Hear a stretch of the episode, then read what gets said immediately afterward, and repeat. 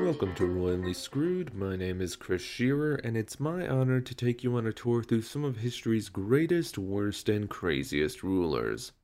On this week's episode, we are once again continuing the saga of the Julio Claudian dynasty of ancient Rome. Previously, we covered the assassination of Emperor Gaius Germanicus, aka Caligula, and the surprising rise to power of his uncle Claudius. I'll be 100% upfront about something. When I first decided I would be doing the complete story of the Julio Claudians on this podcast, I was dreading getting to Claudius. Not because he's any more problematic than the rest of his family, but because I had fallen for a trap perpetuated by ancient historians. That trap is this Claudius was allegedly a very boring man. I mean, look at his competitors. Augustus is Augustus, first emperor of Rome. Even if you don't know much about Tiberius, you've probably heard his name mentioned. Caligula is a lot. And almost everyone has heard of Emperor Nero. Claudius is just there. When I was younger and trying to remember the Julio Claudian dynasty, I would always forget him and be like, yeah, but there's supposed to be another one, though. Who is it? And that's pretty unfair to Claudius because that was basically how he was treated until he actually became emperor. So, unfortunately, a lot of his reign was mostly Emperor Claudius trying to prove that he was in fact capable of leading Rome. What this actually resulted in was an emperor who, in my opinion, was someone actually governing in a style closer to Augustus than Rome had seen in decades. He would go out of his way to fulfill broken promises made by earlier rulers, including going back to some unfinished business of Julius Caesar. But would that be enough to actually make him a good leader? Or would his desire for approval stray too far into a realm that was not too dissimilar from the two previous rulers of Rome? Well, hopefully by the end of this episode, you can form your own opinion on that. So, without further ado, let's continue the story. We're going back in time to Rome in the mid 1st century CE in Claudius the OK.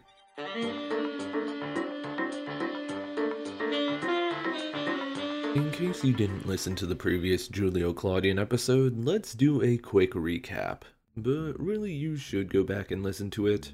And the previous ones. I made them every fifth episode to make it easy. Anyways, Claudius was the grandson of Emperor Augustus and nephew of Emperor Tiberius. In his very early childhood, he developed some form of disability, most historians pointing to a neurological condition along the lines of cerebral palsy. Being a disabled member of the imperial family was both a blessing and a curse, though mostly a curse by a vast majority. They couldn't kill him without bringing shame to the family, but the royals sure could do their best to make Claudius's life miserable. He was forced to the sidelines and very much aware that he could never get a spotlight in politics. Luckily, he received a very good education and became interested in history, he was even a fairly good orator despite having a speech impediment. He was constantly pushed back until Gaius Germanicus took the throne and gave Claudius a very brief moment in the sun as his co-consul of Rome for his first year of imperial reign. After that, he was again treated as a laughingstock. And then Claudius's nephew was assassinated by the Praetorian Guard, who decided Claudius being on the throne was better than having no one because Jupiter and Mars forbid, Rome actually transformed back to a true republic instead of the sham it was still trying to pull. After an uncertain path to coronation, Claudius quickly began shoring up ways to legitimize himself. This meant trying to remind Rome that he was the brother of the dead but still beloved war hero Germanicus and recalling his nieces who had been exiled by Gaius Germanicus. It also meant dealing with the fallout of the assassination of Caligula. The Praetorian Guard had to be bribed to ensure that didn't happen again, and Claudius had to round up the conspirators who did the deed.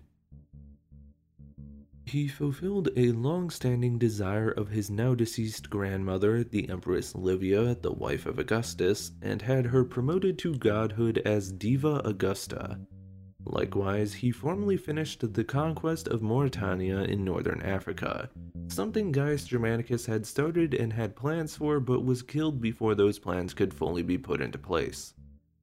But that didn't mean everything was going alright. Claudius's public image, though never actually as awful as his family attempted to make it, was not that of a leader aspiring confidence and loyalty. The Senate still had quite a bit of power and they were attempting to further clean up the mess left behind by Gaius Germanicus, which mostly included tearing down statues he had commissioned of himself. Also, the proconsul, aka governor of Dalmatia, a province that covered much of modern day Croatia, decided to rebel against the new emperor. The rebellion only failed to take hold due to the fact that the governor's army eventually rebelled against him. But once things had settled down, growing pains subsiding, Claudius began getting to work. So let's start getting into the proper reign of the new emperor.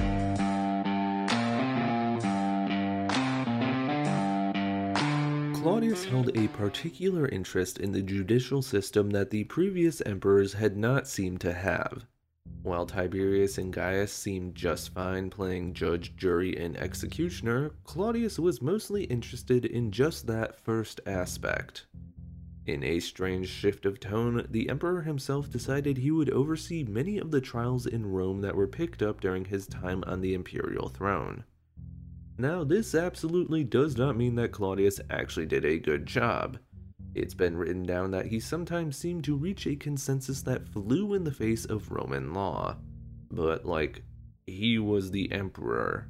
He was the law. What was the court gonna do about it? Roman historian Suetonius wrote that the judicial style of Claudius also seemed to have changed all the time. Now, this is getting into something I might get into after we cover all the Julio Claudian story, but it's been heavily speculated by some historians that many of the earlier emperors of Rome actually had what we now know as bipolar disorder.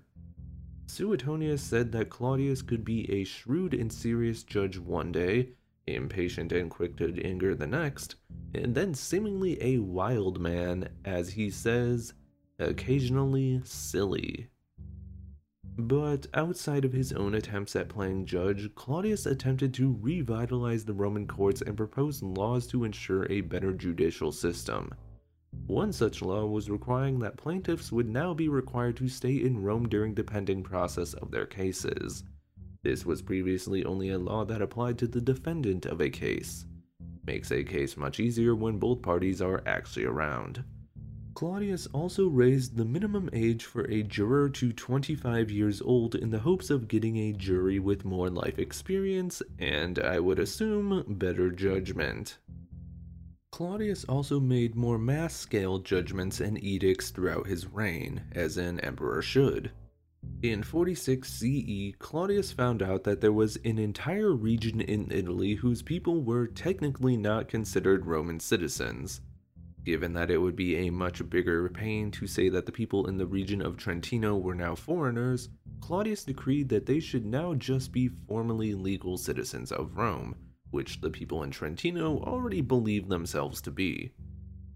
Claudius also took on the title of censor, which was an office that had once been in charge of conducting a census in Rome and eventually became an office of public morals, though the censorship was mostly abolished under Augustus when he took on those powers himself. Claudius used his role as censor to issue all sorts of public decrees. A weird one was that the proper medical care for a snakebite was using the juice from the berries of a yew tree. For your own safety, I'd suggest not doing this, just go see a doctor. Most of the yew tree contains toxins, and I don't think Claudius knew what he was talking about. But if you are an expert in snake bites and know that this cure actually works, uh, please share that with me. That's very cool information I'd like to know. In regards to the laws outside of Italy, Claudius decided to make it so that the city of Troy, known then as Ilium, no longer had to pay taxes. Why? I couldn't find out why, but I thought that was weird and should be mentioned. He also confirmed the rights of Jewish people to live in the city of Alexandria, Egypt, after they had come to blows with the local Greek population. Finally, Claudius freed the island of Rhodes from being under Roman control. Which is weird because Emperor Claudius is actually much more well known for expanding Rome in a major way.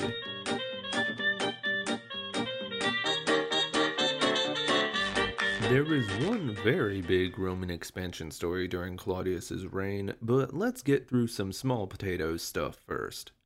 Like I said, Claudius formally finished the annexation of Mauritania that Gaius Germanicus had started. The former emperor had plans to divide Mauritania in half, but this never happened during his reign. Well, Claudius saw that done. Mauritania would now be divided into the Western Mauritania Tingitana, named after the historical name for the city of Tangier, and the Eastern Mauretania Caesariensis, named after the city of Caesarea, now the city of Cherchell. This marked the first major expansion of Rome since Augustus, Tiberius had specifically chosen not to expand the empire, saying that Augustus had told him this was not actually a good idea when the first emperor was on his deathbed. Gaius had made a couple attempts but overall failed to see things through. Throughout his reign, Claudius would go on to formally annex Roman Judea, Thrace in eastern Greece and western Turkey, Lycia in southern Turkey, and Noricum in parts of Austria and Slovenia. However, Claudius's particular claim to fame would come when he annexed Britain. Well, part of it. The conquest is probably the one fact about Claudius that most quick glances into his life will dig up, but it didn't come out of nowhere.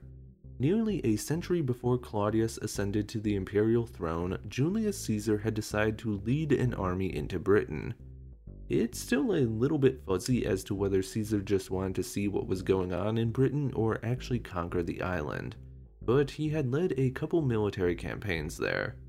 These campaigns had ended with several tribes swearing fealty to Rome and offering the failing republic resources, mostly their own people as slaves. In 40 CE, Gaius Germanicus had started up a campaign against Britain but failed to actually make it to the island. Gaius's campaign was said to have been planned to reinstate a British client king who had been exiled.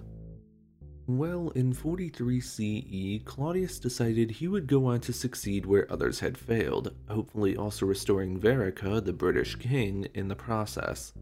He placed the legions that would invade the island under the command of Aulus Plautius. It's possible he was chosen because some historians say he took part in suppressing the rebellion against Claudius in Dalmatia. It's also theorized that Claudius just reorganized the original legions that were supposed to invade under Gaius and gave Plautius command. It's also known that the future Emperor Vespasian was one of the legion commanders. Claudius ordered the legions to cross the British Channel in three different groups.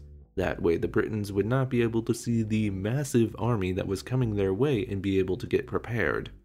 This made the beginning of the 43 CE campaign a bit easier on the Romans, but they were quickly reminded of why Rome had not actually yet conquered Britain, what with all the guerrilla warfare and whatnot. However, there were never really any outright losses by the Roman troops. After a fairly decisive victory on the River Thames that saw the Romans defeat the British king Togodumnos, Plautius decided to call over Claudius so the emperor could be there for the final push of the campaign. Roman historian Cassius Dio words things a little vague that makes it sound almost like Plautius needed Claudius's help, which was almost certainly not the case. Claudius had barely been a politician before becoming emperor, and he was very much not spending the rest of his life as a soldier. Nonetheless, Claudius agreed to travel to Britain, even if it was just as a symbolic gesture. He brought much needed supplies the Roman legions needed, including war elephants.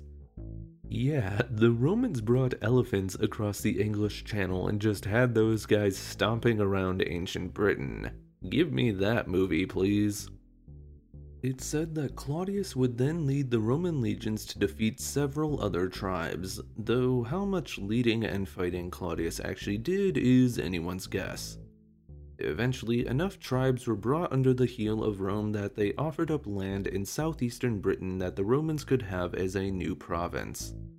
Funnily enough, it doesn't say anywhere if Verica was ever restored as king of his people. It's actually much more likely based on archaeological findings that he never was and was replaced with someone else. Nonetheless, this was a resounding victory for Rome. They set up a provincial capital in the British city of Camulodunum, modern day Colchester. In the aftermath of the 43 CE campaign, the Senate awarded Claudius with a triumph, a military celebration. Now, since the days of Augustus, triumphs were only awarded to members of the imperial family. However, Claudius allowed that restriction to be removed in order to grant triumphs to several generals who served in the invasion. Another honor bestowed upon Claudius was the cognomen Britannicus. However, the emperor never chose to use this name. Instead, he allowed it to be used for his son, who at this point was only about two years old. Even today, his son is usually just referred to as Britannicus. Further campaigns would continue on in Britain for the rest of Claudius's reign, though mostly around southern and central England. Campaigns ended mostly for good around 87 CE, with much of England incorporated into the empire. The Romans never got Scotland, though.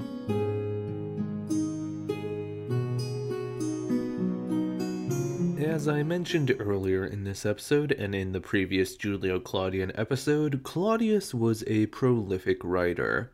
He originally was recognized for this talent when he wrote a history of the last civil war of the Roman Republic, the war that saw Augustus fight against Mark Antony and ultimately saw the victor come to power as the first emperor. Given that Claudius had been a blood relative of Antony, he portrayed the loser in a sympathetic light, and this made the rest of his family very angry. However, this was not the only book Claudius would write. He would go on to write many more books that seemed to be very important for later Roman historians, even if historians like Suetonius thought they were not really all that great. Unfortunately, no works authored by Claudius survive into the modern day, which is kinda sad because they would be very important for a contemporary understanding of the Julio Claudian dynasty. Claudius was very interested in Etruscan history, the Etruscans being a civilization that flourished in central Italy before Rome was founded and was slowly eclipsed by the latter as it grew in strength. He wrote an Etruscan dictionary as well as a history of the Etruscan people that spanned across 20 volumes. So, yeah, kind of a big fan there.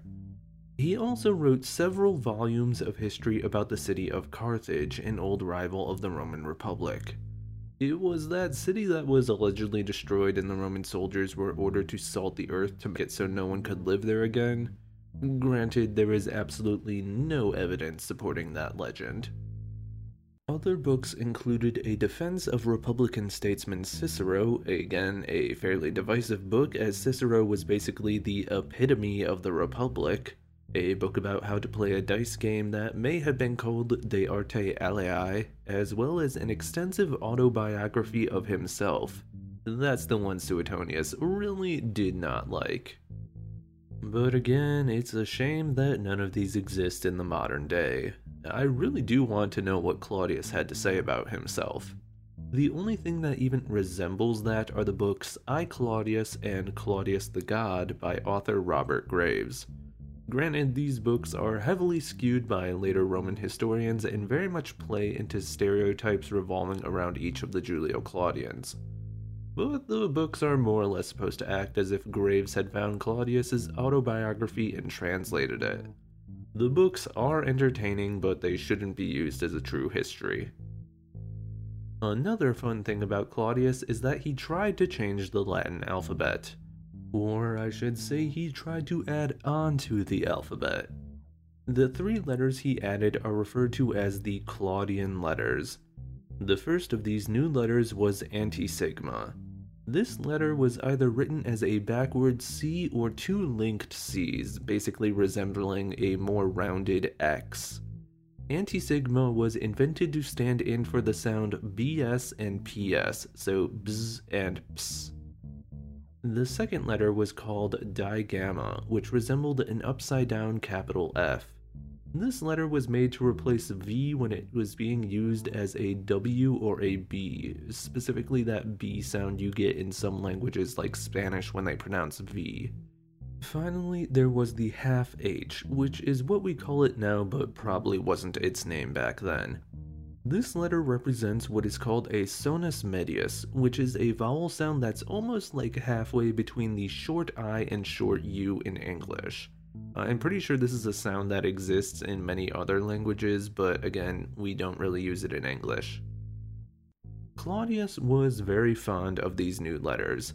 He had written all about them during his time before ascending to the throne of emperor, but it was only after he was actually given imperial power where he could make people use them.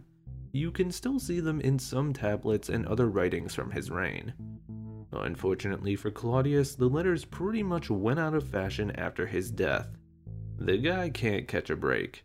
It's like history really didn't want him to be remembered.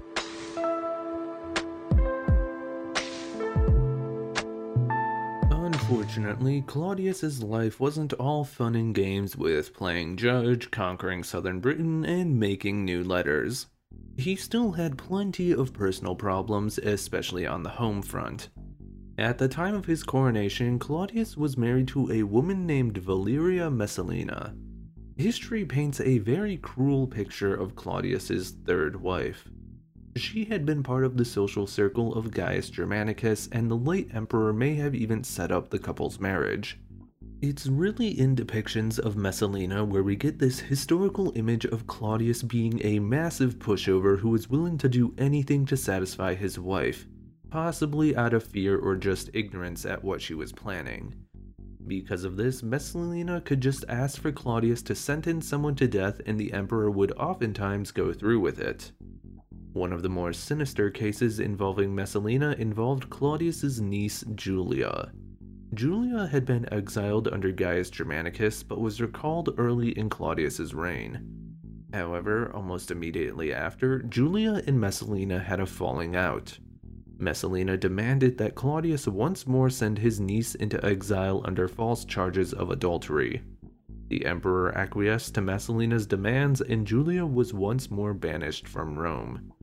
But that was not enough, and he later ordered for Julia to be put to death by starvation.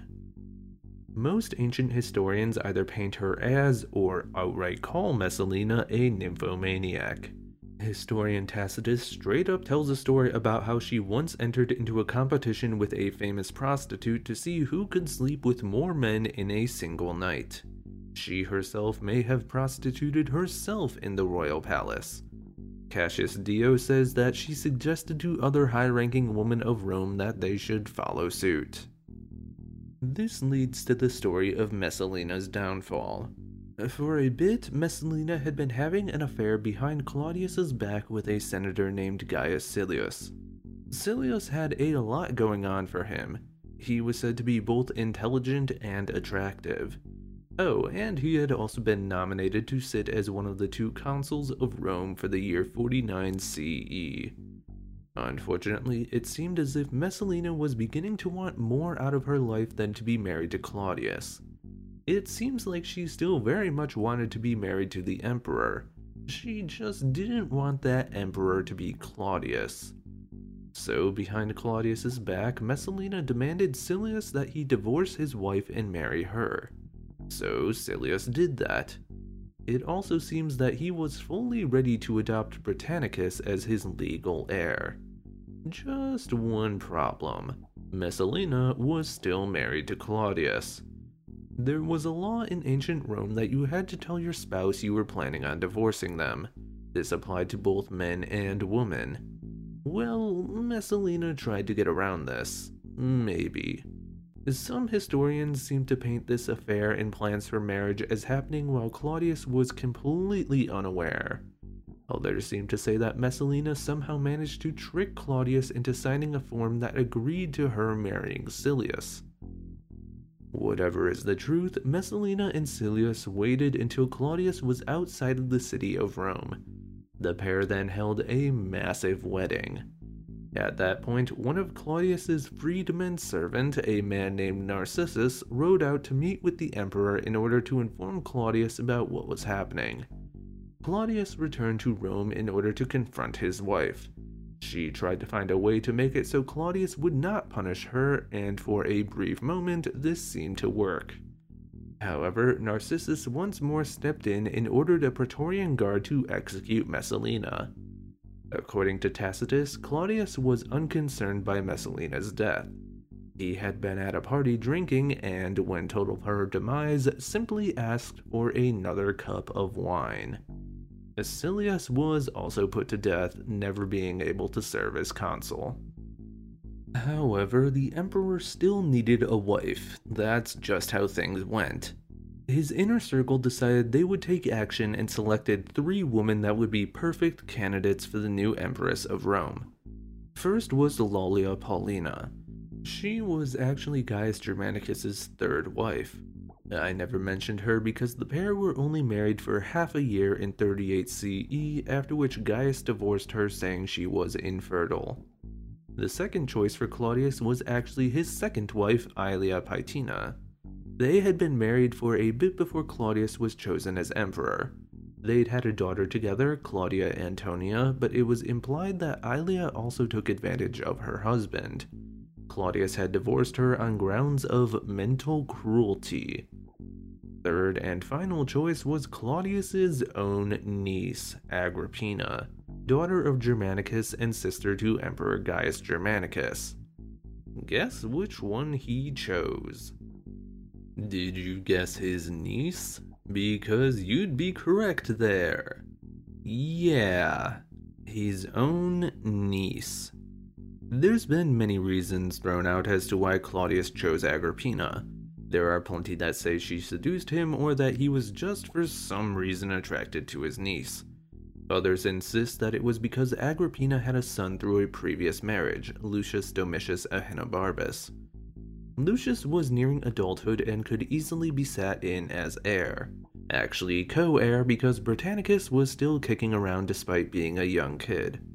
It suggested that Claudius was actually a bit self conscious about the fact that he was a member of gens Claudii and not gens Julii, the family of Augustus that Tiberius and Gaius had been adopted into. If he adopted Lucius, a descendant of the Julii through Agrippina's mother, he could bring back legitimacy. But still, the guy married his niece, and that's weird. But sure enough, after his marriage to Agrippina in 50 CE, Claudius adopted Lucius Domitius as his son and had him renamed Nero Claudius Caesar.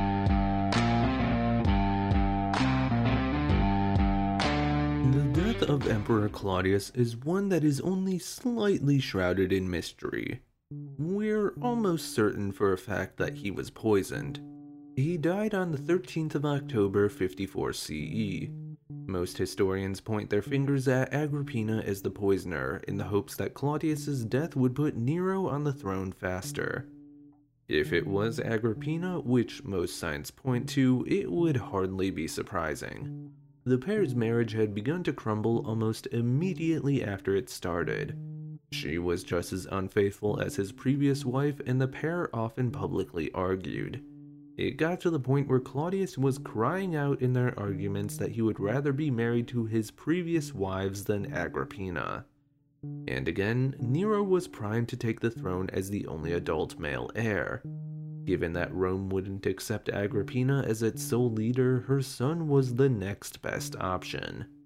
Then again, there are other views that point to Claudius's death being of natural causes, or at least dying by eating poisonous mushrooms on accident. The year 54 CE was also apparently pretty bad when it came to public health in Rome. Many noble families had members pass away, so unless a mass poisoning ring was going on, which I guess could be possible, something was definitely in the air in the imperial city. or the water, or the livestock. Claudius had been sickly for quite some time. His life as emperor had not necessarily been a healthy one. I'm sure he wasn't out doing cardio exercises. But nonetheless, we'll probably never know for certain how Claudius died. We can't even do an autopsy because he was cremated. But after his death, Claudius was deified by the Senate. He had gone from black sheep of the Claudians to godhood. But he was far from perfect. He was prone to be controlled and had his own string of paranoia driven executions. But Claudius's Rome was certainly one that was more peaceful than that of his immediate predecessors. Yeah, his laws could be silly, but he made them because he thought they would help Rome. He wasn't Tiberius or Gaius Germanicus. But he also wasn't Augustus. Claudius was just Claudius, which was pretty okay as far as the Julio Claudian dynasty went. But surely enough, with Claudius's death, Nero was poised to ascend as the next emperor. However, Agrippina still very much had a major role to play in politics moving forward. So, next time we're back in Rome, it won't be to cover Nero, but his mother. But for now, that's it for this week's episode of Royally Screwed. I hope you enjoyed the journey. Be sure to subscribe to the show, tell a friend, and follow the Denim Creek page on Twitter and Instagram for more info about each episode. The show is once more going on break for the next month. In the meantime, be sure to leave a review of the show on whatever platform you use to listen to this. I don't ask y'all to do that very much, but it certainly helps the show stay active during these breaks. But even if you don't, thank you for listening. When the show does return from break, we're going to look at a very controversial figure. It's a President of America but not the United States of America. We'll tackle the history of the sole president of the Confederate States of America, Jefferson Davis. I hope you'll join me then for another topsy turvy look into history's most interesting rulers.